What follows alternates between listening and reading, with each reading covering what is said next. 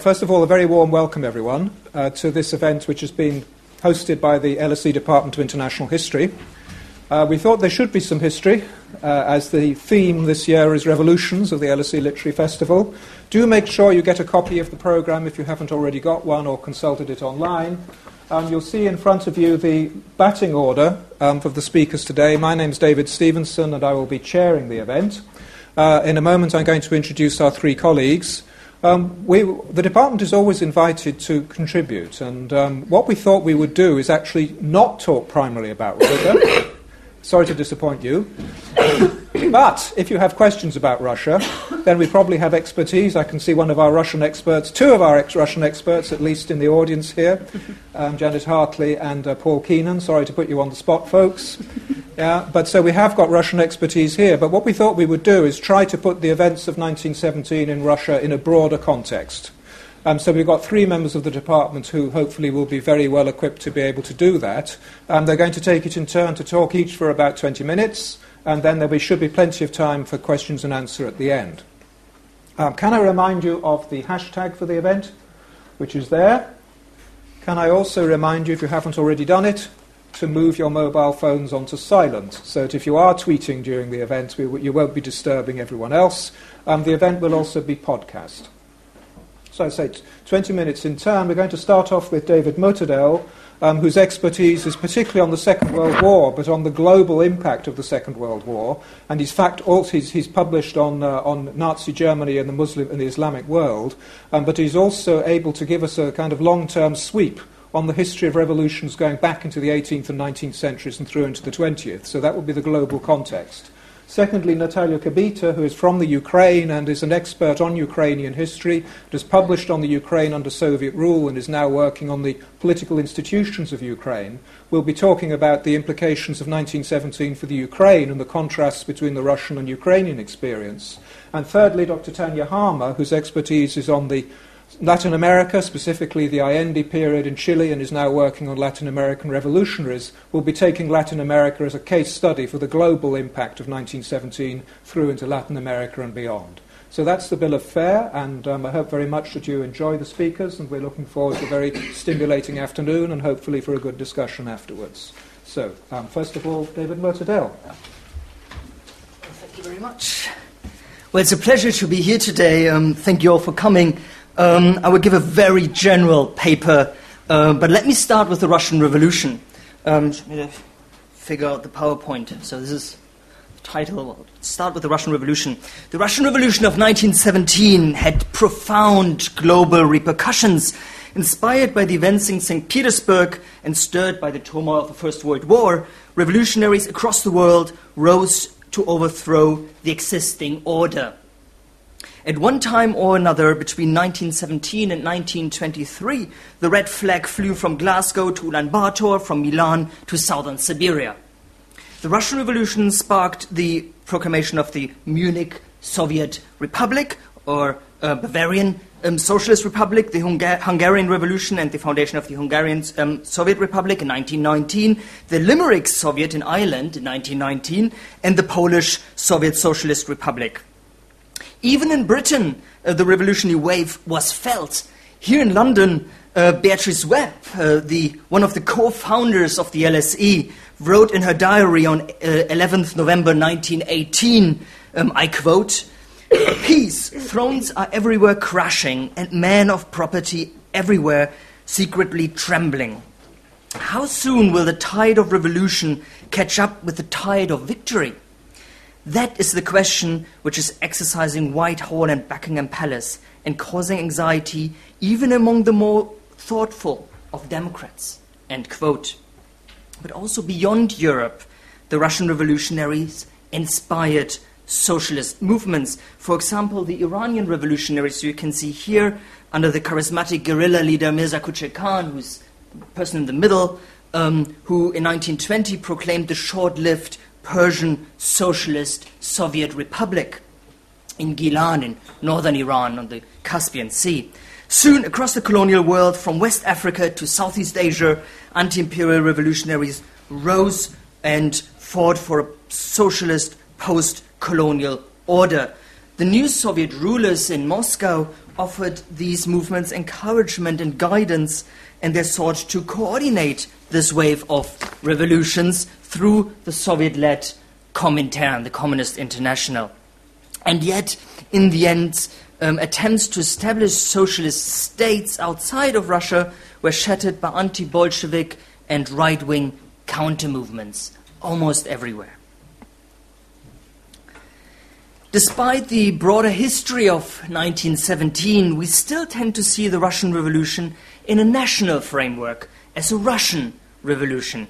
Indeed, most major revolutions of the modern age are usually considered as distinct, isolated national events. The French Revolution is and remains French in popular memory, just like the Egyptian Revolution of 1919 is remembered as an Egyptian revolt by Egyptian, and the Iranian Revolution of um, 1978 79 as Iranian in Iran.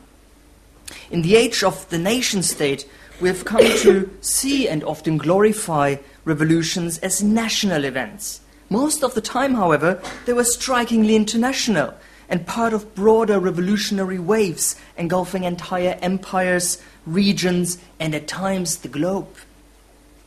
Historians, however, have recently shown more and more interest in um, the, the spread of revolutions beyond state borders, in the, in the broader history of, of, of, revolutions, going beyond the national framework. And in my paper today, um, I would like to look at some aspects of the history of revolutionary waves. So, this is our program. Um, in the first part, I will provide a very brief overview of the major revolutionary moments in modern history.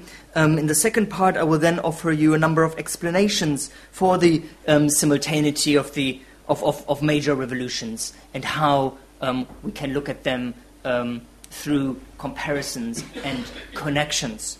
So um, let me start with a brief look at the major revolutionary moments to illustrate the phenomenon. The earliest and indeed most studied revolutionary wave in modern history were the American Revolution, uh, were the, sorry, the Atlantic revolutions, which began, as you can see here, with the American Revolution of 1776 and in 1789 swept over to France. Inspired by the idea of liberty, revolutionaries fought um, against the old aristocratic elites and, at times, against colonial rulers. Um, these revolutions then sparked the Haitian Revolution of 1798, uh, 91, sorry, the Irish Rebellion of, of 1798, um, and the Revolutionary Wars in Latin America. I have a picture of you from of the Haitian Revolution. Around the same time, more of a similar revolts broke out in the Netherlands in um, 1787, in Belgium 1789, and in the Ottoman Empire with the revolts of 1907 and 19, uh, sorry, 1807 and 1808. More generally, this first revolutionary wave may be considered as part of a global crisis. Um, observing events from Europe's, from Europe's heartlands, Hegel um, at the time noted that the French Revolution's significance was, I quote, world historical. More closely linked were the upheavals of 1848. Across Europe, revolutionaries spearheaded by the, by, by the bourgeoisie and, and intellectuals who were radicalized by the ideas of liberalism and nationalism confronted absolutist regimes. Revolts began in January in the streets of Palermo and soon sparked unrest um, on the Italian peninsula. The February, the February Revolution in France toppled King Louis Philippe and um, led to an escalation of events.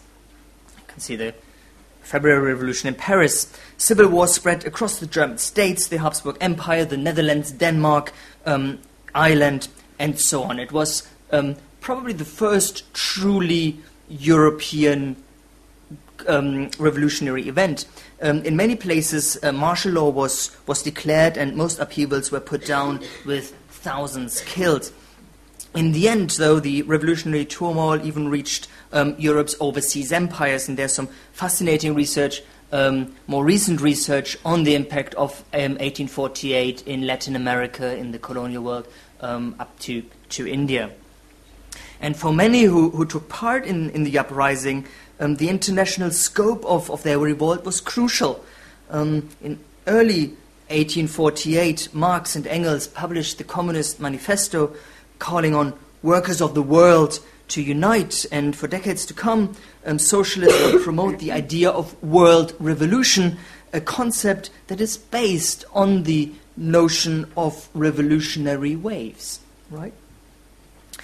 In Asia, the events of 1848 were echoed in the constitutional revolutions of the early 20th century. Um, Japan's defeat um, of Russia, you can see here, depicted here, and the ensuing Russian Revolution of 1905 sparked the Persian Constitutional Revolution in 1905, the Young Turk Revolution of 1908 in the Ottoman Empire, and finally the Chinese Revolution of 1911. I have a picture of the Young Turk Revolution um, of 1908. Um, in the Russia Japanese War, uh, a non European country with a constitution had prevailed over a European country without a constitution. And so constitutions, in a way, seemed to be the, the key of, of, of power and thereby fueled these, these anti, uh, these constitutional, um, constitutionalist movements. And Meiji Japan um, became a shining model of modernization in the eyes of many activists and reformers in Asia, eager to confront traditional society and the autocratic political order in their countries. And uh, I should perhaps also mention that soon the constitutional revolutionary wave went beyond the Middle East and Asia, reaching Europe in 1910 with the uh, Portuguese Revolution and the constitutional revolution of Monaco, um, and even the Americas with um, the Mexican Revolution um, of 1910 um, 20, um, which Tanya will um, talk about later. I will skip the Russian Revolution here because I've already mentioned it, but uh, almost equally intense was the wave of anti colonial upheavals after the First World War. Um, fueled by President Wilson's promises for national self determination in 1919, anti colonial demonstrations ensued across the colonial and semi colonial world in Egypt, Tunisia, India, China, French Indochina, and beyond. And here you can see a picture from China, the May 4th movement.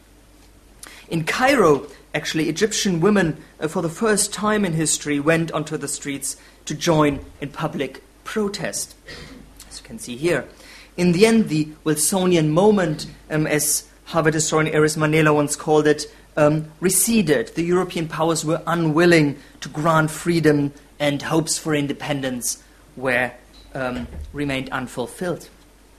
Soon, however, anti colonial revolutionaries would rise again.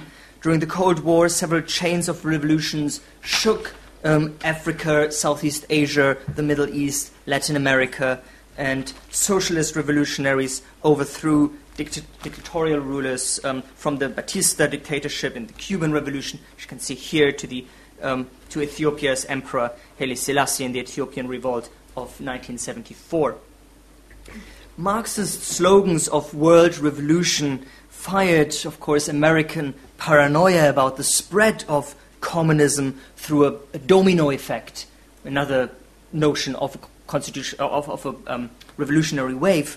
And ironically, um, the Cold War ended in a wave of demonstrations that overthrew most of the world's communist regimes. Um, in Europe, protests began in Poland, spread to Hungary, East, Eastern Germany, Bulgaria, Czechoslovakia, and finally in, 1989, in, in December 1989 reached um, Ceausescu's Romania. Earlier that year in China, the Tiananmen um, Square protests were crushed in a bloodbath, while communist rule was abandoned across most of Asia and Africa around that time. For contemporary observers, these events marked no less than the definite victory of liberal democracy, the end of history, as Francis Fukuyama rejoiced prematurely. Since then, new waves um, emerged, um, most importantly, the color revolutions in the Ukraine and in Georgia, and uh, more recently, um, the upheavals in the Middle East. The revolts of the Arab Spring, you can see a picture of Tahrir Square in, um, in Cairo, have um, come in faster waves than ever experienced before in history. Beginning in Tunisia, unrest spread within weeks um, across Egypt, Libya, Algeria, Syria, Bahrain, Oman, and Yemen. And although they led to the fall of dictators such as uh, Ben Ali of Tunisia, uh, Mubarak of Egypt, um, or Gaddafi of Libya, they often ended with the restoration of old regimes or with bloody civil wars. So let me use the last few minutes um, to talk um, uh, a bit about um, the ways historians can look and explain these revolutionary waves. First, to understand these waves, historians have to compare. We have to compare revolutions that emer- emerged around the same time, um, ex- examining, critically examining um, parallels and differences. To be sure, the revolutions that occurred simultaneously were often as much defined by their differences as by their similarities. In fact, the, the, very historical concept of revolution could mean very different things in different settings, from um, um, in the Persianate world to revolution in Latin America, and it could change over time. Um, the German historian, um, historian Reinhart Koselleck once raised the problem in an important article entitled Historical Criteria of the Modern Concept of Revolution historische Neuzeit, zum neuzeitlichen Revolutionsbegriff, in which he basically dissected the different meanings and connotations revolution, the term revolution, had at different times in history and in different local uh, regional contexts. Moreover, apart from comparing, and I think more importantly, um, we have, as historians have to look at connections um, causal and other, um, between simultaneous revolutions. Some of these connections might have been consciously seen by contemporaries, others might have been not um, visible to contemporaries, but can be reconstructed today by us um, as historians. In fact, there are two forms of connections. Um, revolutions could be connected, um, first of all, by similar external meta forces, um, such as major wars, the collapse of empire, and rapid um, structural social change, which could lead to similar revolutionary um, situations and conjunctural power struggles in different states. Right. So, if this meta developments that affect different societies in a, in a, in a similar way, thereby creating revolutionary a revolutionary situation, even though there's no direct connection. It's basically like an indirect connection. So, um, for example, the First World War was crucial when explaining the simultaneous socialist revolts between 1917 and 1921. Or the Arab Spring uh, was not only characterized by a simultaneous global diffusion of a rights based discourse, but also by structural meta problems caused by, um, for example, uneven population growth um, and the emergence of, of a youth um, majority um, that affected all the states that were affected by um, the Egyptian, by, sorry, by the Arab Spring. So these are the general meta forces. Furthermore, and this is the second connection we can look at, um, there are direct, direct connections and entanglements between these uh, different revolutions. So, uh, political upheavals could encourage populations in similar situations in other countries to make similar demands or to articulate their requests in similar ways. Um, here we have to consider a wide range of links uh, between revolutionary movements.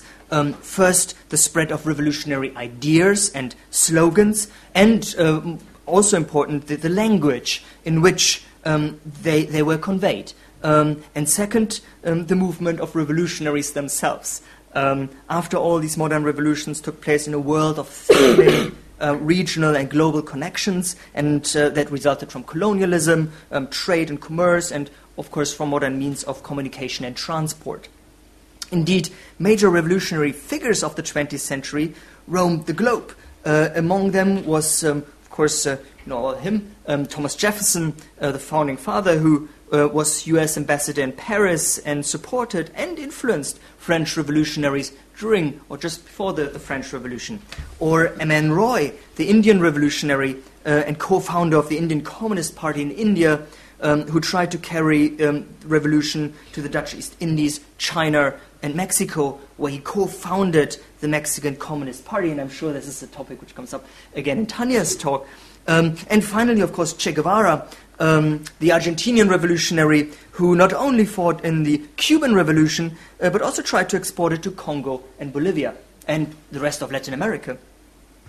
And these are, of course, um, only the most famous figures. Um, there are many lesser known itinerant revolutionaries, and historians have started more and more to look into this microhistory of, of, of um, these individuals who basically turned um, the history of revolutions into an, an, an international, a truly global event.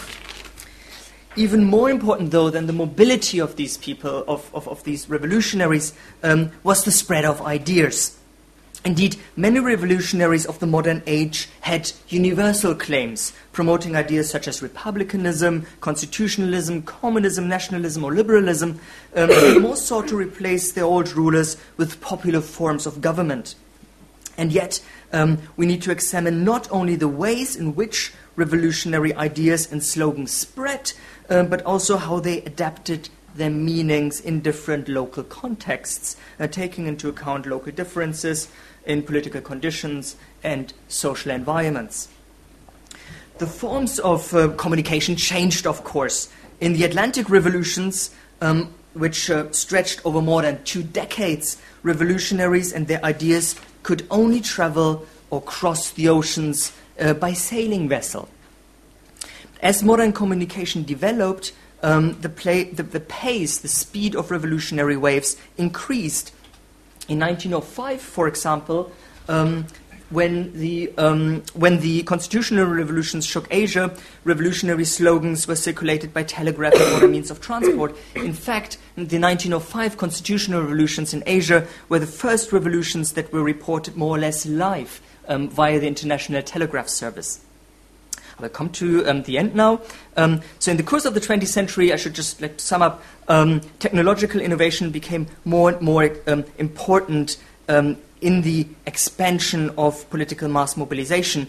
Um, most importantly, perhaps during the Arab Spring, drawing on satellite television, mobile phones, and the internet, the revolutions of the Arab Spring spread within weeks. So, compare that to the Atlantic revolutions over um, two decades, right? So acceleration is a major feature of the modern history of revolution.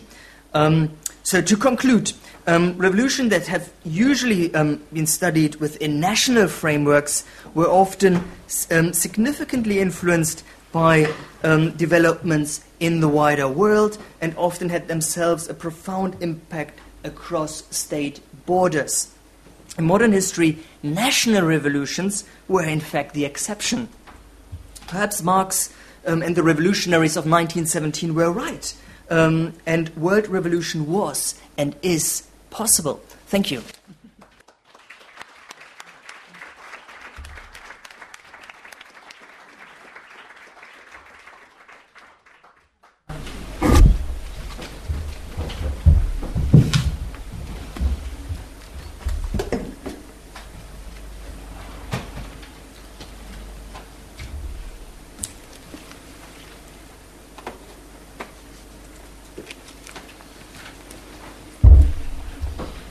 Right.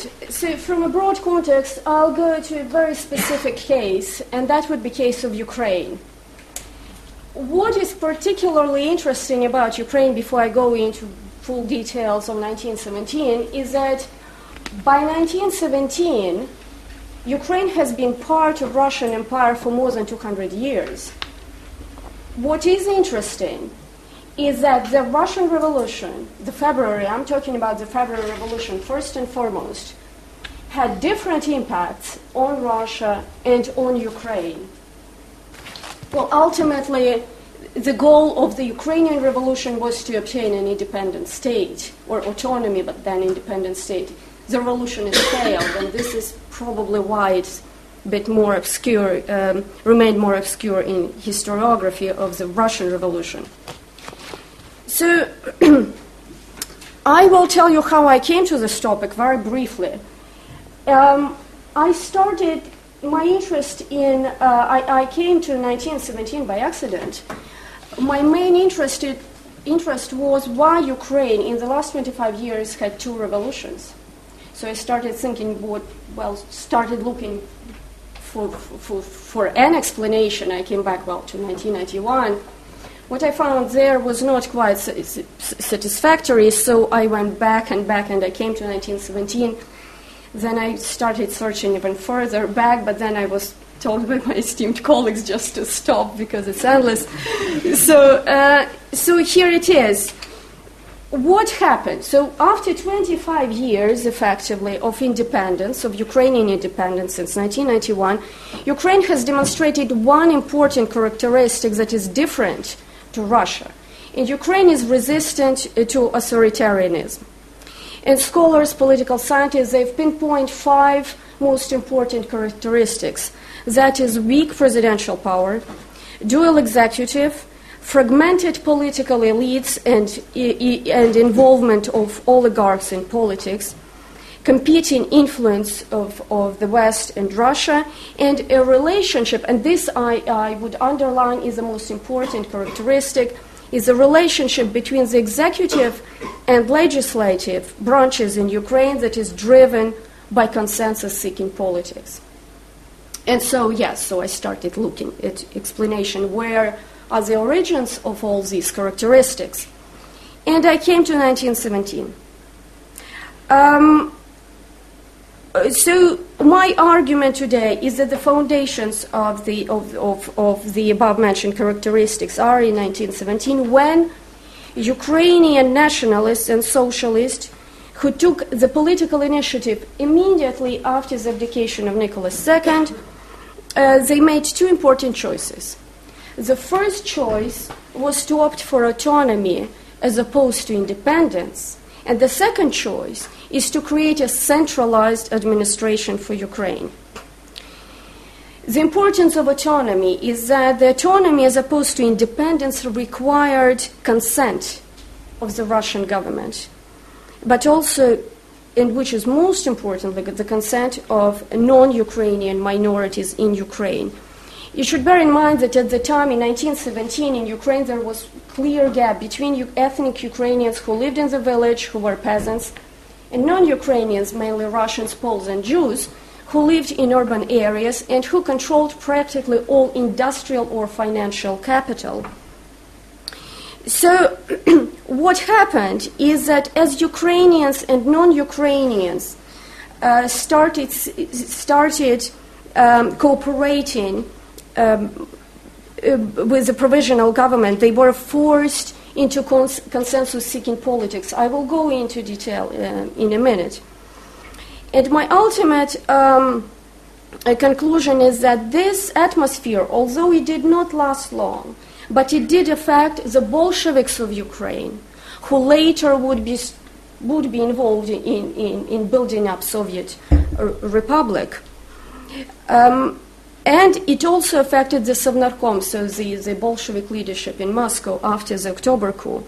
And the impact of, of this relationship, uh, it, it proved to be lasting as both territorial centralization and consensus seeking politi- politics became characteristic of the Ukrainian Communist Party for 70 years, and they survived the fall of the Soviet Union until 1991 of course, and was the, these elements were affected uh, by the post 1991 uh, events. However, they did survive the, and they laid the foundations. An important thing, so now let's go more into details. I, I will stick only, well, mainly to 1917. What is important to understand is that the, by 1917, uh, Ukrainian gubernias, which you see here in color, this is the border of modern Ukraine. And those are borders um, of um, what's in color is gubernias in, by 1914, 1917. What is important that each gubernia was governed directly from Petrograd, P- Petersburg. So there was no centralized administration in Ukraine. So soon after the news about the abdication of Nicholas II reached Kiev, a group of Ukrainian nationalist minded intellectuals and revolutionaries decided to create exactly that a centralized organization for all Ukrainian gubernias that would protect cultural needs or cultural interests of Ukrainians, of ethnic Ukrainians. And ethnic Ukrainians at the time composed 80% of the population and of that 80%, 93 were peasants. However, so that was the, the first head of the, uh, of the so called Central Council that was uh, created by Ukrainian revolutionaries and nationalists. Um, and, um, and next to it, you see the building where they were uh, meeting. However, the, as the popularity of the Central Council expanded, it came to embrace the idea of seeking territorial autonomy as opposed to cultural at the forthcoming All Russian General Assembly and turning the Central Council into Ukraine's legislative organ and creating Ukrainian government. Both cultural and territorial autonomy require consent of the provisional government, as I already mentioned, but it's worth underlining it again.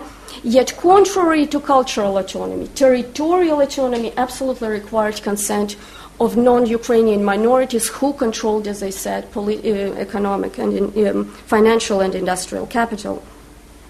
So at the end of May 1917, and we are looking from, October, from, uh, from February 17 to May 1917, what happened in May 1917 is that the provisional government refused.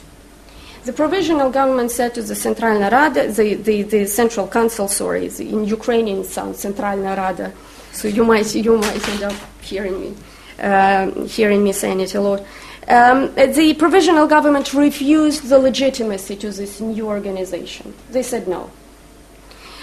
Um, Ukrainians quite boldly issued uh, the first manifesto that practically said what I wrote. Let Ukraine be free without separating from Russia, without breaking ties with Russian state.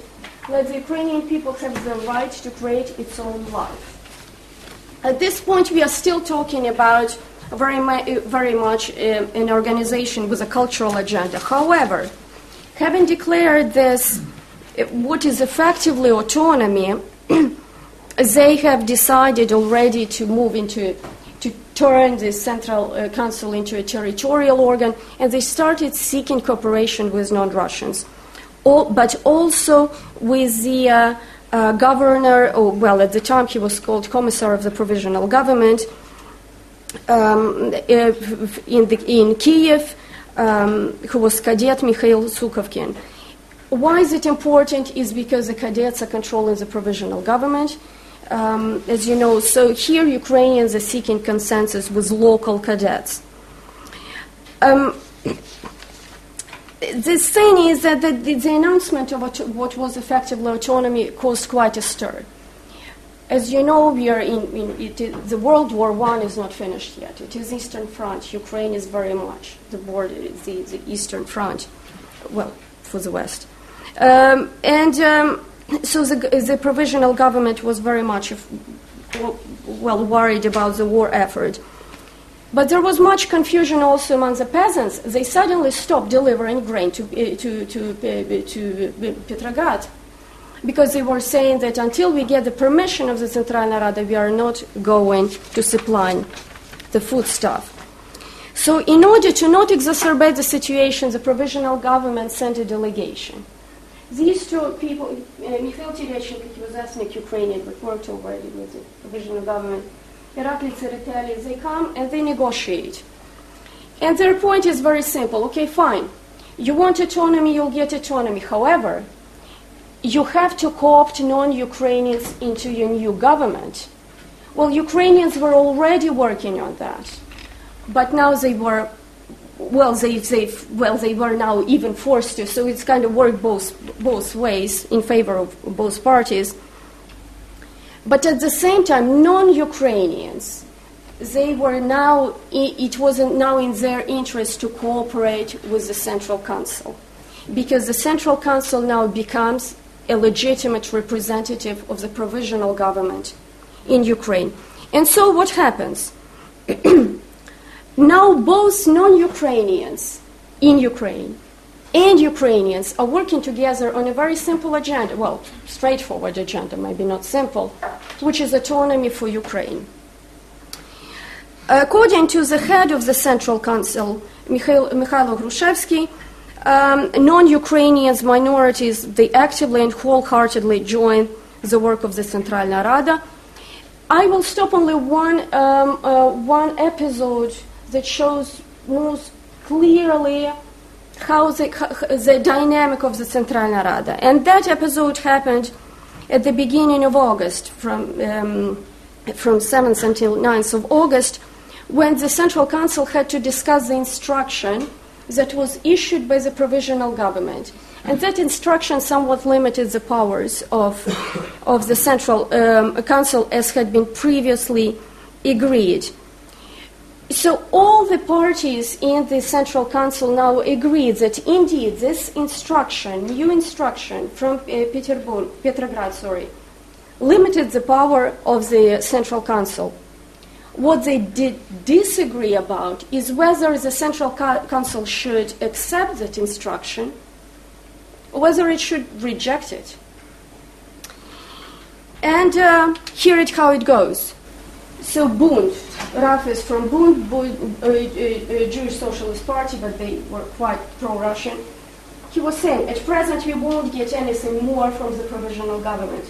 Vinnychenko, who was the head of the new Ukrainian government and Ukrainian Social Democrat, says effectively the same. If we are rejected, why democratic masses will not understand us? Lubinsky from the Ukrainian National Revolutionary Party, so very nationalist party, says at places instruction insults us nationally, we should decisively reject it. Shrach, who was um, he represented the most, uh, the party with the, with the, highest support of the population. Uh, he was, this is Ukrainian uh, socialist revolutionary He says we should reject the instruction, and Kadet Kaczynski, he says that essentially the instruction aims to preserve the Russian state, so we should be st- satisfied. It is as much as the provisional government could give, so we should accept it. And Goldenmark from Coalition, he said, if we don't accept the instruction, we will not have this territorial organ. What we see here is that Ukrainian social democrats are working with Russian social or, or Jewish social democrats. We do not see here clear national cut. Um, so this debate effectively shows that while in summer 1917 Russia reverted back to dictatorship under Kerensky, Ukraine was consolidating the institutional foundations of uh, parliamentarism. Now, this did affect the Bolsheviks of Ukraine. How? On March 6, Lenin sent his famous telegram to Bolsheviks who were leaving to Russia, where he gave a very strict instruction to not cooperate. At their meeting on, on 19th March, the Kiev Bolsheviks, they decided to withhold this telegram from the rank and file and to seek cooperation or to seek negotiations with Ukrainian Social Democrats in order to discuss the separatist aspirations of the Ukrainian Central Council. What happened is that the Ukrainian Social Democrats, they refused to drop the autonomist agenda. Of course, we, we also see here slight misinterpretation. Bolsheviks, ultimately, they exaggerated um, the, the autonomist agenda, elevating it to, to separatism. So Ukrainians, Democrats, they refused to drop the autonomist agenda, and the Bolsheviks, they withdrew um, well, they withdrew from cooperating them. Now they, it was only, they had to rely only on, on Lenin's uh, leadership, on the uh, RSDRP, um, to, to bring them to power in Ukraine. And um, Pyatakov, one of the leaders of the Kiev Bolsheviks, he made this effort. He, um, he spoke at the seventh um, at the seventh All Russian Conference of RSDRP, saying that, suggesting that, and here he was in agreement with Georgian and Polish Bolsheviks, and he suggested as follows. He said, we should drop the rhetoric of self determination, which was the Bolshevik rhetoric, as you know, after the February Revolution. Instead, we should adopt, uh, adopt a rhetoric of turning Russian, um, uh, Russian state into a Russian federation. Lenin and Stalin refused. And this, this disagreement caused quite, is basically caused the Kiev Bolsheviks to splinter. We see two factions. The Kiev Bolsheviks split between two factions. Evgenia Bosch she remained loyal to the party line. She did not seek cooperation with any non-Ukrainian. In fact, even with the Bolsheviks who worked with Mensheviks, she did not cooperate with them. She cooperated only with Bolshevik organizations in Ukraine. And Georgy Pyatakov already mentioned, he reversed back to his previous tactic of seeking understanding and cooperation with the Ukrainian, uh, with the Ukrainian parties.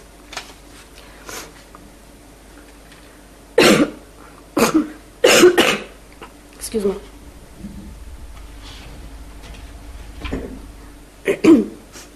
the Kiev Bolsheviks even joined the Centralna Rada and they cooperated with the Centralna Rada up until the Bolshevik coup.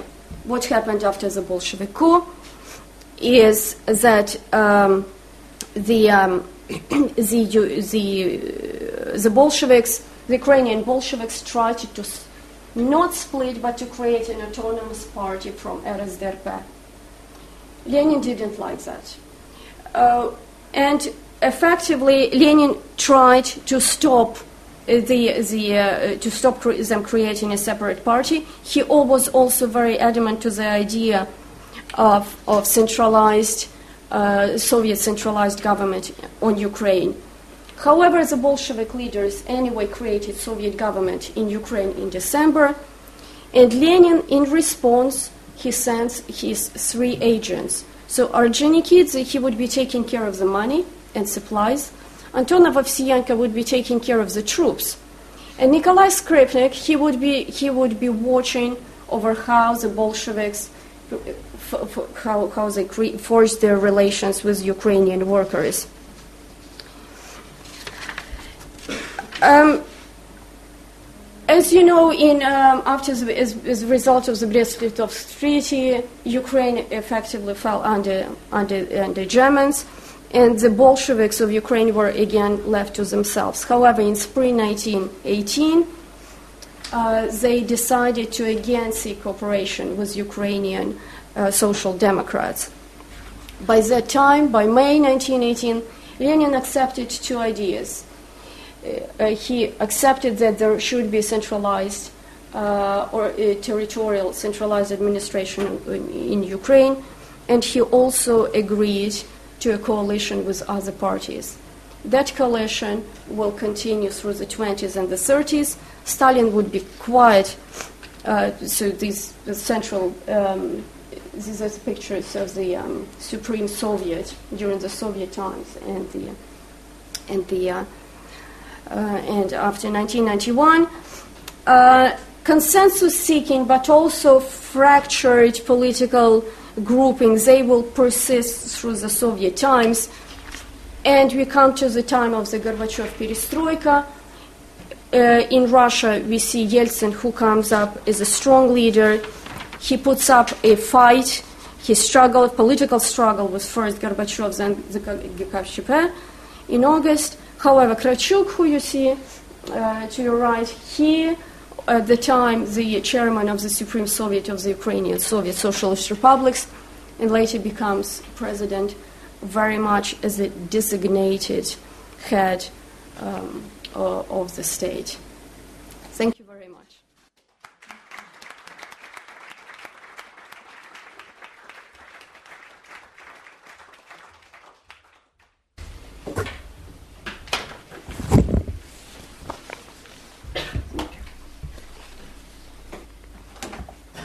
Okay, well, thank you, and thank you very much to my co panelists for thought provoking um, talks. Um, I'm going to shift the focus um, of uh, our panel now over to Latin America um, and fast forward, kind of concentrating on the, on the 20th century.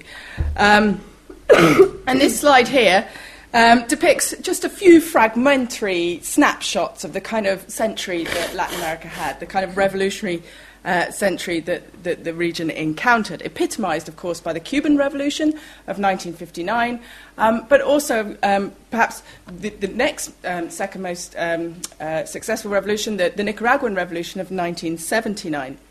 Eric Hobsbawm, whose writings on revolution in Latin America have just been, have just been published, later reflected after 1959, and I quote, there was not an intellectual of the left in Europe or in the United States who was not under the spell of Latin America, a continent apparently bubbling with the lava of social revolutions.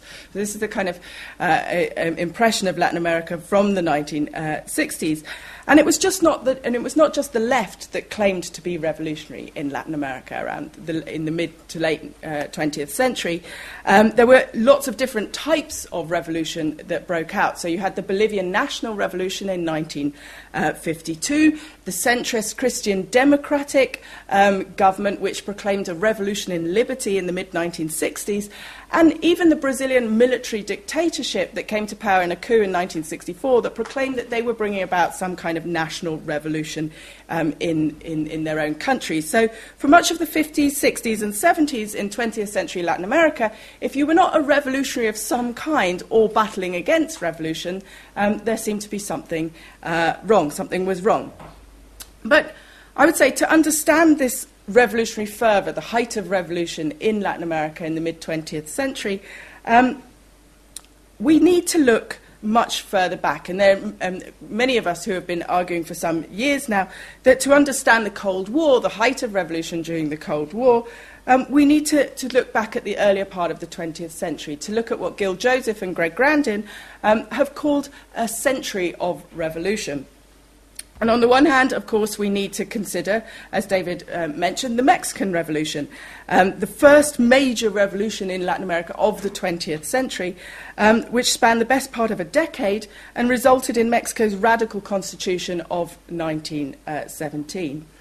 Um, but we also need, um, and here, of course, the mural by Siqueiros um, uh, that's uh, housed at Chapultepec Castle in Mexico City um, from Porfiriato to the Revolution. It's an incredible mural, mural spanning a whole kind of wall, but here depicting the Zapatista revolutionaries um, in, in Mexico. But we also need, of course, to um, recover, to examine um, the arguably much more pivotal impact of the Russian Revolution of 1917 and how its legacies um, shaped the region. And in this, the centenary year of the Russian Revolution in particular, I'd like to suggest that we historians, really of Latin America, really need to go back to examine, to probe, and better understand this impact of the 1917 revolution in Latin America's revolutionary 20th century, which have very often been eclipsed by what happened later, by Cuba, by Nicaragua, and by the kind of revolutionary decades of the latter half of the 20th century. Um, so, despite the significance of the Mexican, that the Mexican muralist Diego Rivera um, uh, gave to Lenin, Trotsky, and the Soviet Union, the May Day Parade, up, up, on, the, up on the slide here, in his very famous, controversial mural, um, Man, Controller of the Universe, which was first um, set up in the Rockefeller Center, but uh, forced to be taken down and is now repainted in, in uh, Bellas Artes in Mexico City. Surprisingly little attention has been paid by historians to grasping the pivotal impact of 1917 um, in Latin America. So, while recognizing that far more needs to be done um, on this subject, what I'm going to try and do today is to distill some of the most significant political impacts and influences of 1917 in Latin America. And I'm focusing, as I say, on the kind of political. There's much more um, to say about other um, areas as well.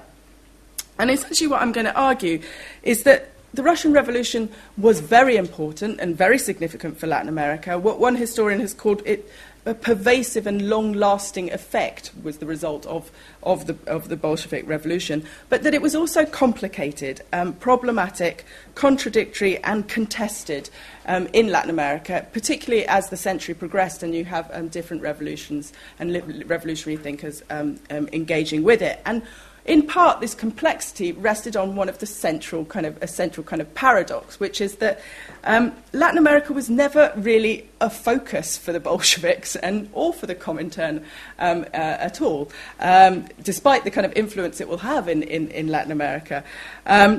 Um, insofar as Latin America figured at all in the Communist International um, in its early years, um, and even later on, it was, in, it was in a supporting role. It was meant to be um, supporting um, revolutions um, in other parts of the world, primarily in Western Europe, the Western um, uh, capitalist countries. So um, so, it, so you have this paradox of a, of a kind of an area of the world that's not conceived or important to the Bolsheviks or the Comintern, but where it, it, it kind of arguably has perhaps some of the most long-lasting and pivotal kind of impacts um, um, taking place. So, what did the impact and influence of 1917 um, consist of? Um, let me point to four um, factors um, um, just to get the conversation going, but I suspect there, there will be others or suggestions from, from you as, as well. Um, more so and more long lasting than anything else, the Russian Revolution brought a new revolutionary ideology and theory uh, to Latin America. Now, Marxist ideas had circulated in Latin America um, prior to this, but they'd done so in relatively small groups. Um, uh, now it arrived uh, to a wider audience, um, and, it, and, it, arrived in the form of Marxism Leninism rather than just Marxist um, thought. By 1919, Lenin's um, writings were circulating widely in Latin America, um, for those in the region looking for an alternative, particularly to the rapid capitalist export led growth of the late 19th and 20, early 20th century, Marxism Leninism provided a way of interpreting and understanding the world and, the own con- and, and their own conditions, um, Latin America's own conditions and problems. And Lenin's writings on imperialism in particular um, caught the attention of uh, Latin American uh, audiences or, or uh, working groups, left wing intellectuals. As one local writer put it, it, 50 years after 1917, so at the 50th anniversary, he said, Anti imperialism became a funda- fundamental flag for all political forces that aim to bring about revolutionary transformation in Latin America. So the, the, the, the Lenin's um, uh, ideas of imperialism, or borrowed from others, um, reached Latin America and had a resounding uh, significance. One Chilean publication at that 50th anniversary celebration of 1917 um, simply called Lenin the revolutionary genius of our century. Um, um, and this is a, a, kind of far left uh, uh, uh, uh publication um, from Chile that I've, I've, got up on the screen. So, Lenin's writings, um, combined with the success of the Bolshevik Revolution, um, also provided an organisational blueprint um, and a model uh, for would be revolutionaries in Latin America and underlined the idea of a centralised Leninist party, which became very important for the left. And this was an, an appealing um, contrast to the anar- anarchist and anarcho syndicalist um, groups that had been very popular um, in Latin America prior to this, but which had suffered serious setbacks and repression, particularly in uh, the period 1917 to 1920. By 1922, communist parties, um, explicitly members of the Communist International, so linked very explicitly to that Bolshevik revolution, had been established in Mexico, in Argentina, in Bolivia, in Brazil, in Chile, um, and in Uruguay. And by the end of the decade, by 1930, you also had communist parties in Colombia, Costa Rica, Cuba, Ecuador, El Salvador, Paraguay, Peru, and Venezuela, all, as I said, linked specifically um, to the Comintern um, and the Communist International. Now, this membership of the Comintern brought with it worldwide legitimacy and recognition, which gave these small communist parties, and they were very small at this stage, um, uh, a significance far beyond what might have otherwise been the case.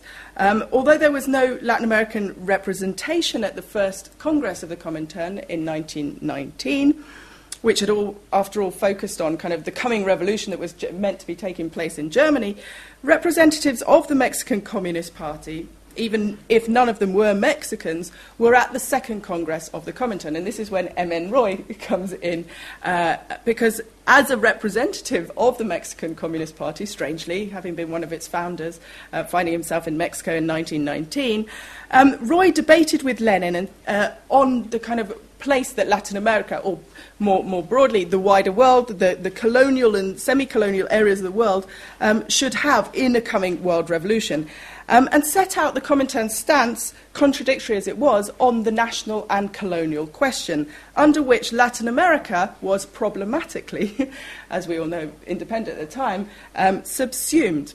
Um, but as Lenin reportedly told Roy at this uh, Congress, he said, there were much more urgent revolutionary tasks which had to have priority than Latin America. It would be a long time before revolution could succeed in the New World. So, still, Latin America is a far distant kind of priority um, for the Comintern um, and, and, for, and for Lenin. Only at the Sixth Congress of the Comintern in 1928 did Latin America assume more central importance and focus. In 1929, the Latin American Secretariat of the Comintern was established, and representatives of 14 Latin American Communist parties met at its first meeting in Buenos Aires. In 1932 and in 1935, you then have very important, albeit unsuccessful, insurrections, communist led insurrections, um, breaking out in El Salvador um, and in Brazil. And then, after the Seventh Congress of 1935, um, turn, uh, the Communist parties turned to the Popular Front strategies. Um, um, and to their participation in left wing uh, coalition governments, um, where in, in, Chile, Ecuador, and Cuba, assuming positions in government um, in the early 40s. By 1947, it was thought that there were 500,000 Communist Party members throughout Latin America. And while Soviet aligned communist parties were increasingly banned uh, in, the, in the wake of the Cold War and the coming of the Cold War in the late 1940s, um, the Soviet Union remained a powerful source of legitimacy and a frame of reference for the Communist Party movement and for the left. You only have to look at the impact of the fall of the Soviet Union um, and uh, the, dissolution of, the dissolution of the Soviet Union um, on uh, the left in Latin America in, at the end of the eight, in, in 1991 to get a sense of how significant the Soviet Union and that founding kind of 1917 um, narrative uh, was. On the other side of the political divide, however, um, 1917 provided a focal point for those opposing revolution, if it, even if it was very often confused um, with national or regionally framed revolutionary um, movements um, who were depicted and often depicted as being Bolshevik or, or, or, Soviet. And of course, this was a characteristic feature of the Cold War, framing politics in the region. But before this, you have a very specific growth of a language of anti communism in the interwar period, which I would argue was perhaps even more significant than the actual establishment of the Communist parties um, themselves. So, all in all, 1917 has a very uh, real impact and legacy, but as I said, it was problematic um, and it was contradictory, particularly for those who tried to emulate um, the Bolshevik Revolution and tried to follow the Comintern line in the 20s and 30s and going forward. And here you have the emblem of the Chilean Communist Party, um, one of the most steadfastly aligned parties to the Comintern and to the Soviet Union uh, in the 20th uh, century. So, in the first two decades after 1917, the shifts and turns in the Comintern's um, instructions caused significant problems for communist parties in the region. Not least because these shifts and turns had little or nothing to do with Latin America's specific context and circumstances being subsumed under confused resolutions on the colonial question troubled a number of Latin American revolutionaries as well, who pointed out that Latin America had gained its own independence in the 19th century. Um, and there were fierce debates as to how to classify uh, Latin America's particular stage of development in Marxist terms. Was it feudal? Was it capitalist? Was it, uh, at what stage um, was Latin America at? Uh, the numbers of communist parties uh, members of communist parties were also very uh, rather relatively um, small.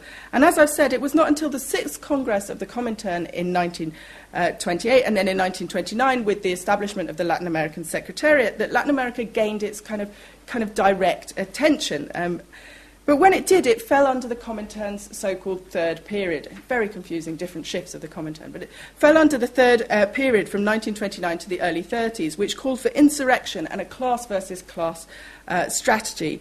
And the results of this offensive uh, strategy um, on the early, early communist movement in Latin America were devastating, not least due to the repression that these relatively small communist parties um, faced. Perhaps most devastatingly of all um, was the insurrection in El Salvador in 1932. Uh, communist led insurrection in, in, El Salvador, which met with brutal repression that left 30,000 Salvadorians um, dead. Um, you also have one in, Bra- in, Brazil, as I mentioned, in 1935, which also does not um, succeed. From 1935 on, the Stalinist Comintern shifted course again, this time strictly returning to the idea of a two stage revolution being applicable and appropriate for Latin America. First, national bourgeois revolution, um, and then a socialist revolution. And from here, those communist parties that were aligned with the Soviet Union, with a few exceptions, generally practiced peaceful means of gaining influence and power focusing on working through trade unions um, and the electoral systems where possible, even at even in times of illegality and repression, which was very often the case in, in, in, the, in the 20th century, with the Communist Party of Chile um, actually banned um, um, in, from 1948 to 1958, a whole decade, and then again, of course, after 1973. So, again, this trajectory is complicated in explaining Latin America's revolutionary century that I mentioned at the beginning of this um, lecture. Um, not least because the majority of the revolutions that triumphed or had a significant impact um, on uh, the region did so irrespective of these guidelines for a two stage revolution or in spite of the Soviet um, Union. And in this respect, I'm talking, um, we could mention and we could talk about um, what happened in Guatemala, the Guatemalan Revolution between 1944 and 1954, a democratic reformist revolution um, in the 50s led by um, a man called Jacobo Arbenz, who's um, picture is, is, is depicted uh, uh, on this mural uh, there, um, and who was overthrown in 1954 by a CIA sponsored coup. Now, some of his most trusted advisors were members of the Communist Party, the PGT. But, um, you know, believing very much that Guatemala should um, uh, engage in a kind of capitalist, kind of first stage of revolutionary process rather than any kind of socialist revolution. But when they reached out to the Soviet Union um, uh, for help, for advice, they re- received very little uh, support. Um, and there's um, some telling anecdotes in Piero Gleijeses' seminal work um, on the revolution, uh, which put this into perspective. So the Soviet attaché in Mexico offers to buy bananas from Guatemala to help, um, but doesn't realize that the amount of bananas he's asking for is much more than Guatemala produces. Um, and he, when he asks for Guatemala to ship these bananas over to the Soviet Union, he has no idea that Guatemala doesn't have the kind of ships needed to ship the bananas over. When they send Russian, um, sorry, when they sent literature over to Guatemala, it was in Russian, unbeknownst to the fact that nobody really in Guatemala spoke Russian at the time. So you have a sense of that, the Guatemalan Revolution continuing in spite of, rather than because of the Soviet Union. Um, Fidel Castro's guerrilla insurgency against uh, Batista later in the sec- sec- same decade was very much criticized by the Soviet aligned Communist Party of Cuba as being putschist, as being adventurist. And although the Communist Party of Cuba, the PSP as it was known, joined Castro's revolutionary forces in 1958, bringing new cadres to the revolutionary process, it became increasing and became increasingly important after 1959 um, in, in, in, the re- revolutionary regime that, that succeeded. Um, this was by no means um, predetermined, and n- neither had the Soviet Union had any direct role in helping to bring Fidel Castro and the Cuban Revolution um, to power. And then, of course, you have the Nicaraguan Revolution of 1979, which is a similar story to that of the Cuban Revolution, in which the Soviet Union was relatively surprised and distant from the revolutionary process that uh, ultimately led to the fall of the Somoza um, regime by the time that the revolution succeeded, the FSLN, the, the, the, the revolutionary uh, party that led this revolution, uh, uh, um, and which had been a breakaway faction from the pro aligned Soviet uh, Communist Party, by the time it succeeded, it, it had brought together a wide array of different groups, um, including prominent representatives of progressive sectors of the Catholic uh, Church, which became a very powerful, dominating, uh, deterministic characteristic of the Central American revolutionary processes. Of course, the revolutionary regimes in Cuba and Nicaragua relied very heavily on Soviet um, assistance, um, militarily um, and economically. But I would argue, and others have argued, I mean, it's, it's clear that this came later and arguably in direct response to increased hostility that the revolutionary regimes faced from the United uh, States. So, aside from the revolutions that came to power, the other thing to add in terms of this contradictory and complex relationship um, is that some of Latin America's most famous revolutionary thinkers, those who um, shaped the kind of revolutionary century that I, I mentioned before, um, contested the Comintern or the Soviet Union's line and influence. And in this respect, I'm thinking of Carlos, uh, Jose Carlos Mariátegui, um, the Peruvian intellectual who founded uh, Peru's Socialist Party, which would later become the uh, Peruvian Communist Party um, who'd been deeply influenced by 1917, who visited Europe and Moscow and called himself a Marxist Leninist, but refused to be subservient, to his party or the idea, his ideas to become subservient to, the Comintern and, and, led to kind of dispute at the time of um, his death. And then, of course, there is Che Guevara and Fidel Castro. Um, whose revolution no, not only triumphed without the Soviet Union's kind of direct involvement, um, but whose ideas on armed guerrilla warfare and strategies for revolution and, const- and ideas about constructing socialism in the 1960s diverged very significantly from those within the Soviet Union.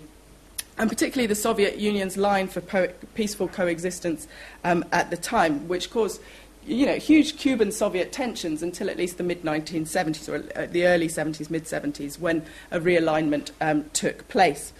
Um, Cuba really um, epitomized um, and underpinned the rise of a revolutionary left in Latin America, a new um, left. Now, this did not mean that the 1959 and the Cuban example eclipsed 1917 and the Russian Revolution completely um, in Latin America's 20th century, because perhaps as problematic as the types of vehement hostility that these new revolutionaries faced, um, and that's through counterinsurgency programs in the 1960s, the rise of military dictatorship, with the acute divisions on the left in Latin America um, that, that, uh, that dominated kind of left wing politics throughout the latter half of the 20th century became, be, between what was known as the, became known as the old left um, and the Soviet aligned communist parties um, um and the new left, which opted for armed revolutionary tactics. Um, and when it came to these new revolutionary tactics, they were very much inspired by Che Guevara and Fidel Castro's writings, um, which basically argued that you didn't have to proceed gradually in a two phase revolution. You didn't have to wait for all the objective conditions for revolution to take place. But the, the revolutionary pract- uh, the process, the guerrilla struggle, um, the insurgency could create these uh, conditions, and that you could essentially leapfrog stages of revolutionary uh, uh process. In all these debates, uh, Lenin, Marx, and the terms of uh, revolutionary theory set out in the decades um, after 1917 remained key reference points um, uh, uh for uh, left wing intellectuals, for uh, left wing groups. Um, they remained um, attesting to the significance of the Bolshevik Revolution's um, impact, but also to the way in which it was contested um, and in which it was um, fought over um, in uh, the region. So, what I've tried to show, and I'm going to uh, stop here, is that Lenin marks the terms of revolutionary theory set out um, after uh, 1917 uh, were undeniably important um, for Latin America's revolutionary 20th century, but they need to be examined in combination with other currents and, and, and contexts within the region. Um, and I also say that I'm hoping that this centenary of 1917 will help us do that um, far more effectively and in more depth than has been done um, to this point.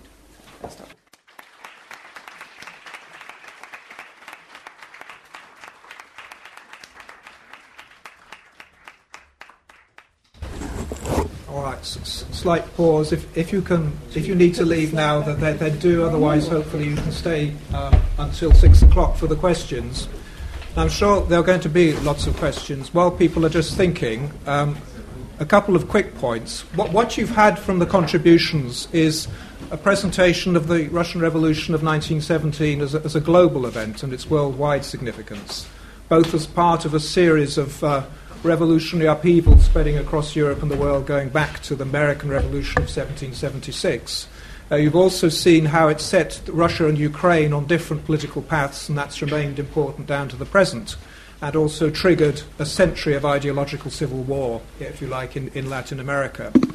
Um, it also works the other way around. If you look at the players in Russia in 1917, they themselves were very concerned with Russia's place in the world and you can't understand the way they behaved without taking that into account. This is true if you look at the first revolution, Nicholas II's abdication.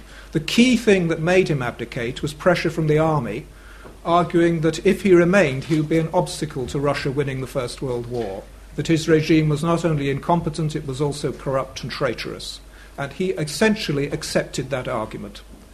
On the other hand, if we look to the second revolution, the October Revolution, and Lenin's seizure of power, one of the key arguments that Lenin used to say that it was timely to act in October and that you could fast forward and leapfrog the historical process was that he argued that a revolution in Russia would immediately spread, that it would become a global revolution and not one simply confined to Russian territory, that it would spread to Germany and to the rest of the Western world. That turned out, of course, to be wrong, or at least over optimistic. Yeah? So, whether you're looking at events within Russia, you need to look at the global influence on those events in Russia in 1917, as well as looking at it the other way, and the way we've had in the presentations today, looking at the global and international impact.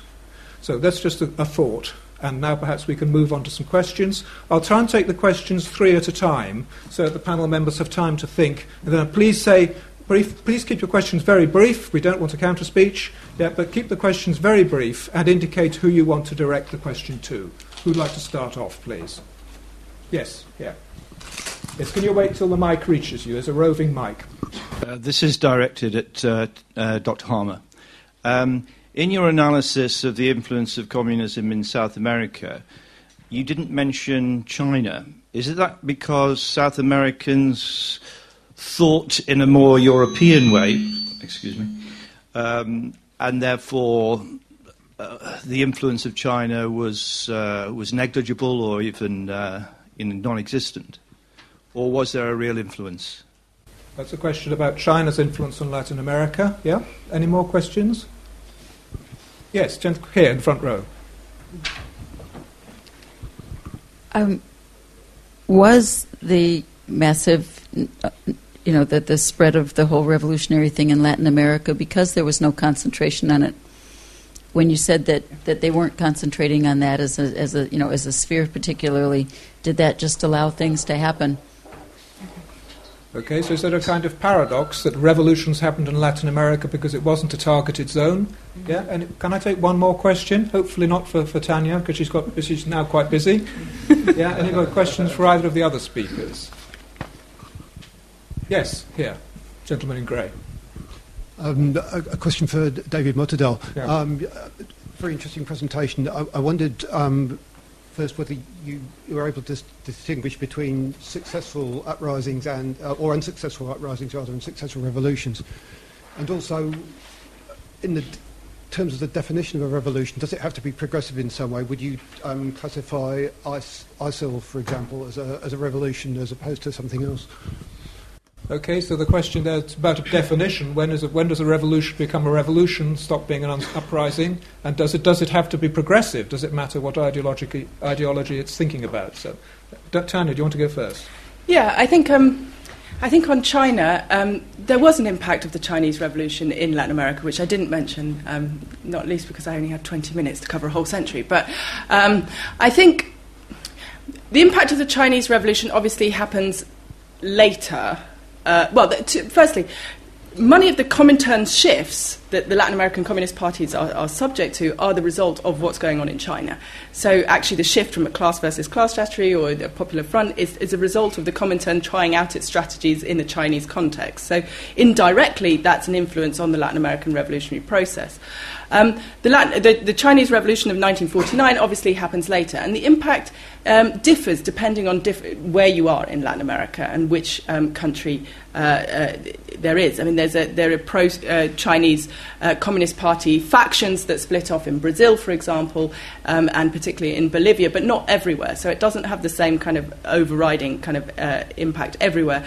What does begin to have an impact is the Sino Soviet dispute in the late 50s and the 60s um, in, in these big and very, very significant kind of divisions and arguments on the left about strategy and about um, kind of means of revolution. And particularly when you get mixed with the Cuban Revolution later on in the 50s, in, in the 60s, you have big debates about the, the, role of guerrilla warfare, the role of the peasantry, um, and, and in that case, the Chinese uh, influence becomes very, very important. And it's a huge concern for the Soviet Union, huge concern because the Soviets uh, are desperate not to lose influence, particularly over Cuba, uh, to the Chinese and to, to, to Chinese influence. Um, I could say more, but I'll stop on that question. Um, on, on the question of, you know, did Latin American revolutionaries triumph because it was a neglected area? Well, I mean, perhaps I didn't. In the 20s and 30s, they don't, they don't necessarily triumph. Um, actually, um, the insurrections that take place are, are, are met with huge and fierce repression. And um, in the 20s and 30s, uh, perhaps I didn't emphasize enough, but one of the key impacts of 1917 and the Soviet Revolution is the power that anti communism has as a language, um, but also as a focal point for conservative groups who are worried about. Uh, different types of crises in, in, in kind of what they see as the modernization of society, whether it being impact on family, on gender, uh, on, on, on work, uh, employer relations. Um, very much often this is seen as a Soviet or Bolshevik threat. And, and the, the response um, is a rise of repression. It's also a rise of the right during this period um, as well. So in the 20s and 30s, you really get kind of this wave of kind of revolutionary activity and revolutionary thought, but that's really cut short. Um, and it's only with the Popular Front tactics of uh, uh, and particularly during the uh, Second World War of the late 30s and 40s, that the communist parties can begin to regroup and try to regain some of their strength. Um, but but and, and not until the, the, the, the, Cuban Revolution that really you have a re- new revolutionary wave that, that, that takes over, and that isn't allowed to happen without huge um, hostility and, and, and, efforts to counter that, as we know from the US efforts to try and stop revolution at any cost in, in the region. So, thank you. David. Yeah, thank you very much. That's an excellent question. Um, a difficult one, too. Um, definition of revolution, yes, and there are um, so many different definitions out there. And I usually, I often work with the, with the definition of Charles Tilly, the, the American sociologist who passed away a few years ago, uh, who described a revolution or defined a revolution as a situation um, um, in which a substantial part of the population challenges the ruler's uh, claim to power over polity, which then leads to a split of the polity. Um, this is not an ideal. Um, and, and then, in the second step, basically brings about um, abrupt, forced um, uh, uh, political change. Um, and the second part of the definition is problematic because it doesn't allow us to look at unsuccessful revolutions. Mm-hmm. Um, and um, therefore, historians in particular have suggested to, to narrow down Tilly's definition a bit, and I, I, would agree with that, and, and also consider unsuccessful revolutions. But generally, the idea of a, of a, of a split of the polity is, is relevant. It's another important distinction we have to make between um, civil wars and revolutions. Um, if all revolutions are civil wars, um, and civil wars are also re- revolution, um, I think that's a key um, theme David Armitage um, is discussing this new book on, on, on civil wars, which just came out. the question of if all revolutions have to be progressive, that's uh, another fascinating uh, element of, of, of, of, of, of, the question of definition? Um, I would say no, um, absolutely not. I mean, in the original sense of the word, I mean, it's the opposite of evolution, right? Evolution, revolution. In the in the in a very in a very original sense, revolution meant to be regressive, not progressive. Um, the concept of revolution, how we basically, which we use today, is a very modern concept um, and has, has a connotation of being progressive, uh, but um, that's basically just in the context of, of, um, of, of, of, modern history. So historically, uh, the concepts changed, and I wouldn't necessarily um, use uh, definitions of progressive or regressive. I would try to keep it um, as neutral as possible. But that's you know, um, language is implicitly implicitly carries values, so um, it's often difficult to, to do that. Can I collect some more questions, please? This gentleman here, and then one there. Yeah. It's a question about uh, Ukraine for uh, Natalia. Um, Ukraine is being torn in two directions half interested in joining with Europe or aiming at the West, half or so still looking at its Russian roots and, and Russian culture.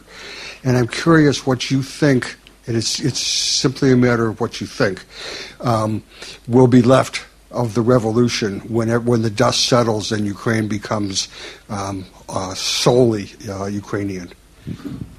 Okay, so that was about the split identity of Ukraine. Question here? Yeah. Um, yes, after when we look back at revolutions, there's often a real cult of personality, um, which is associated with the revolution. And I was wondering, when the revolutions are actually taking place, though, how important is the are the personalities involved, or is it or are the revolutions really driven by the big ideas? Um, which are pushing forward the revolution. Is that a question for everyone? It's for whoever wants to take it on, yeah. a good question for her to end with, yes. Oh, Natalia, do you want to go first of all on Ukraine? Yes, thank you. Uh, thank you very much for the question. It's probably the most important one that interests now those who follow the news, and follow the events.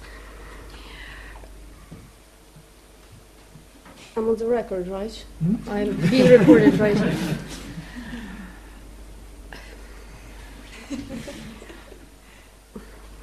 to be very diplomatic, yes. So, first of all, it will take time to settle. There are two conflicts. There is, uh, yes, there are too, too many conflicts right now in Ukraine. If you, if you, are, if we are talking specifically about the identity of Russian and Ukrainian, I think when the dust settles, in terms of identity, Ukraine will remain the same as long as Russia is there, uh, in terms of strong u- unified state, it will it will effectively attract as a magnet uh, that part of Ukraine that is close to it for cultural, economic, whatever interests. And we cannot ex- escape the fact that Western Ukraine is closer to the West. And this is what and I, and I, I do believe that yes, this dual identity it will continue. What I do sincerely hope is that this, this consensus seeking, what I call, that prevailed during even the Soviet times, which of course I didn't have time to explain and explore, and this this this fragmentation and, and this ways of see, finding a, a consensus that it will prevail, that it will find more middle ground. But I do not believe Ukraine, it might join the EU. I don't know. It might join the NATO. I don't know. But in terms of cultural identity, this duality, I think it will be always there as long as Russia is there as a, is, is a large state. Thank you. Thank you.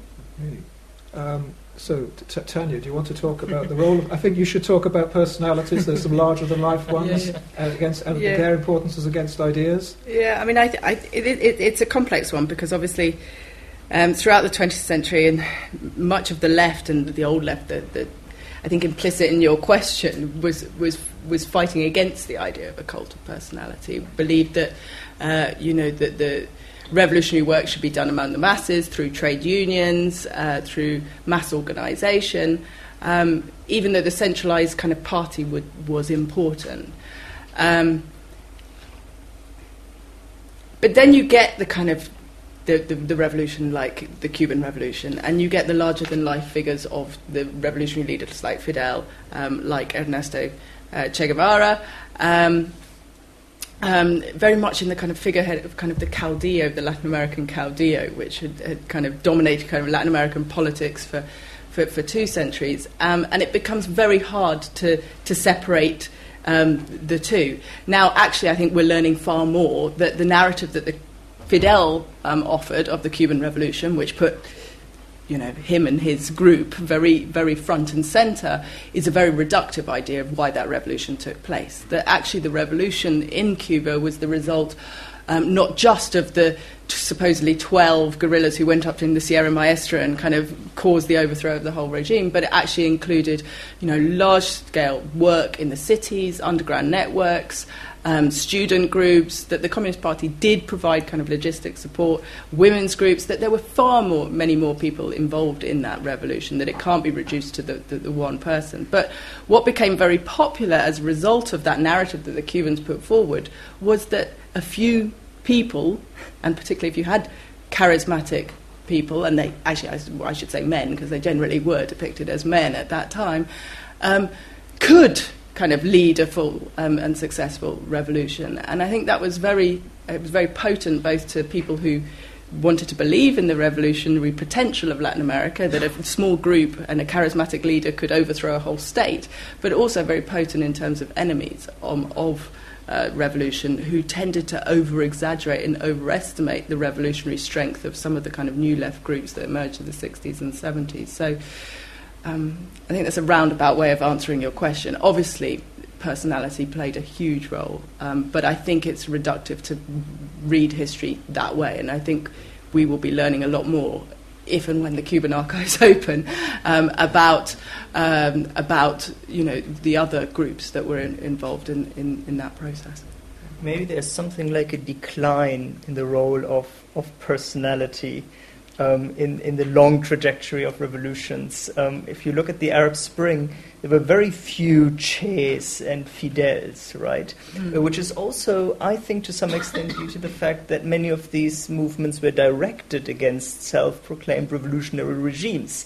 Um, so, in Libya, for example, they person, they, they, you know, people were very cautious about uh, the cult of personality of, of, of, a leader who proclaimed to be a revolutionary um, hero. Um, so, um, I, I, to some extent, um, maybe the, the, the age of the charismatic revolutionary leader is, is, is, is, coming to an end. But I mean, we never know. But in, I mean, it seems to be um, that um, revolutionary movements are more more cautious and careful not to, to elect somebody um, who would become another dictator, basically. Yeah.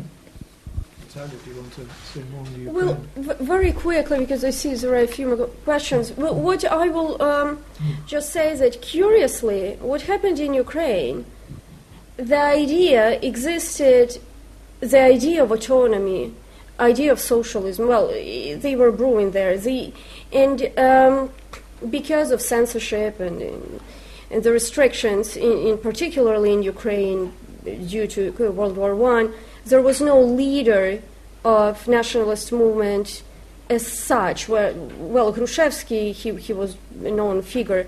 What I'm trying to say is that when, when this revolution happened, when, when the Tsar abdicated, and the Centralna Rada, the Central Council, came into being, Grushevsky was elected the leader. He, w- he wasn't there um, he was basically designated, assigned the leader. So the idea very much drove the revolu- Ukrainian revolution. Okay, all right. I can see there's more hands, five, five hands going up. I don't think we're very quickly then, and keep your points extremely quick. Yeah, and the answers will have to be extremely quick too. I think we're into soundbite time. Um, if, yeah, okay, we'll take them back. We'll start here. Okay. Yeah. This, just a very quick aside on the discussion we just had on charismatic characters, and a plug for one of the events coming up. At 12.30 on Friday, there's a talk on Red Ellen. Yes. Ellen Wilkinson, who helped found the Communist Party in this country, and was a very charismatic character. Yes, absolutely. I hope everybody heard that. That's a talk coming up on Friday on Ellen Wilkinson by, on, by a new, new, new biographer of, of Red Ellen. Yes, next question. We live in an extremely troubled world, and it's getting worse by a minute. And unfortunately, although I'm an eternal pe- uh, optimist, but it, uh, it, it may get worse before it gets better. My, my question is about a, um, what many people, too many people, consider a nice idea, but I view it as a global imperative, and that is the uh, very nature and the role of scientific compassion contextualized in Russian Revolution and any uh, revolution for that matter. So when I say scientific, I mean non-dual, um, non-political, non-judgmental uh, compassion that indeed appears to be, at least to me, as, as the only hope of revolutionizing politics, revolutionizing individual plot, if you will, and also collective on a global level. Thank you. Okay, so it's a question about compassion, yes. the lady, yes, and the lady in blue, please. Uh, is there a ground for the assertion uh, in the international, international media, like the New York Times, that there is a resemblance between the rhetoric of the populist movements in Europe at the moment and uh, yeah, Bolshevik rhetoric uh, in the first years of the revolution in 1917? Because that assertion has been made. Okay, okay. yeah. Two more, two more then. There's a white hand going up here, and then a black going up there. Hi, yeah. So my question is generally about whether how do we determine whether revolution is actually going to succeed or going to fail? And regarding what Dr. Motadel was arguing earlier about how he analyzed the different trends of revolution, different strains that came across across history, I was wondering whether there exists an academic field that actually takes some of this data and uses it to create a framework, framework with which to better understand or predict whether revolution is actually going to succeed, or if it hasn't yet, it, how feasible it is to create such a field to understand the feasibility of a revolution. Yeah, thank you. Last point. Very quick, please. Um, this question could really go to any of the three panelists, uh, but um, I'll direct it at Natalia because sort of uh, the Ukrainian perspective uh, inspired it. Um, the, not you know uh, what happened in Ukraine uh, following the Bolshevik Revolution uh, also coincided with pogroms against the Jewish community. Um, and I think uh, Professor Harmer, you could probably also talk about this too. But that that revolutions have been used historically. There are tons of examples of how the oppression of of, of minority groups happens within the shadow of a revolution. I, I mean, I don't know if you could speak to that. They're going to have very little time to say anything, but the, the, the, points that have been raised yeah, are can you, about predictability of revolutions, about parallels between the Bolsheviks and the populist movements in the West now, yeah, and a question about oppression of minority groups, and a question about compassion. Is the real revolution that we need a revolution of compassion rather than violence? I think I'm just going to have to ask each of you to give a couple of concluding reflections, which you can draw on the questions if you like. Yeah? And the, the, important observations that have been made. Tanya, do you want to go first? Um, I'll go first. Um, on compassion and science, um, I think we need to, to understand why the 1917 revolution had such an impact in Latin America. We have to understand the context. And very broadly speaking, I think compassion and science are quite interesting ways to think about it because one of it is the reaction to the new living conditions, the social question, poverty, inequality, strikes, unemployment that is current in Latin America in 1917, 18, 19, and um, the desire to actually change that situation um, and to look for alternatives is why you have the 1917 revolution taking on um, such a uh, having a, having the kind of uh, having the attention it does, um, and in it they find this idea of a scientific program for making things better, um, a scientific alternative. Um, obviously, we can debate whether it was objective, subjective, the very kind of Marxist terms and the way in which people were talking about it. But I think, I think those terms are actually quite useful in thinking about why the 1917 revolution has the impact it does.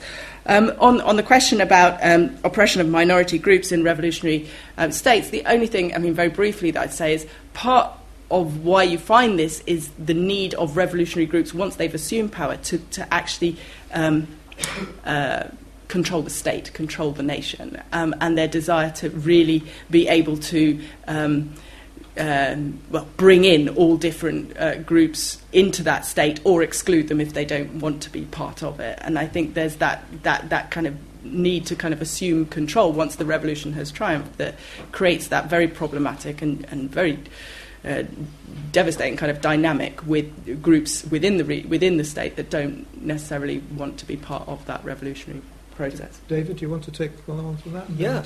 Okay. Yeah. Um, yeah. Very brief. Um, um, okay. Which questions have been answered? The uh, populist movement. Um, uh, yes. Um, I think many of the characteristics um, I've described that connected revolutionary movements, like direct links, uh, meta forces, um, are also um, uh, there when we look at populist movements today.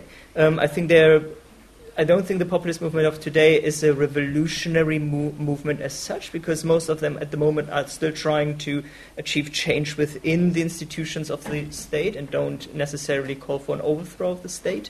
And uh, democratic institutions have so far been very flexible in accommodating these groups. So I think it's more a social movement um, rather than a revolutionary social movement. But obviously, there's an overlap, and um, in many strands, I mentioned Charles Tilly, um, who worked on revolutions, have also worked on social movements and social mobilization and collective action, which are basically um, um, which is connected.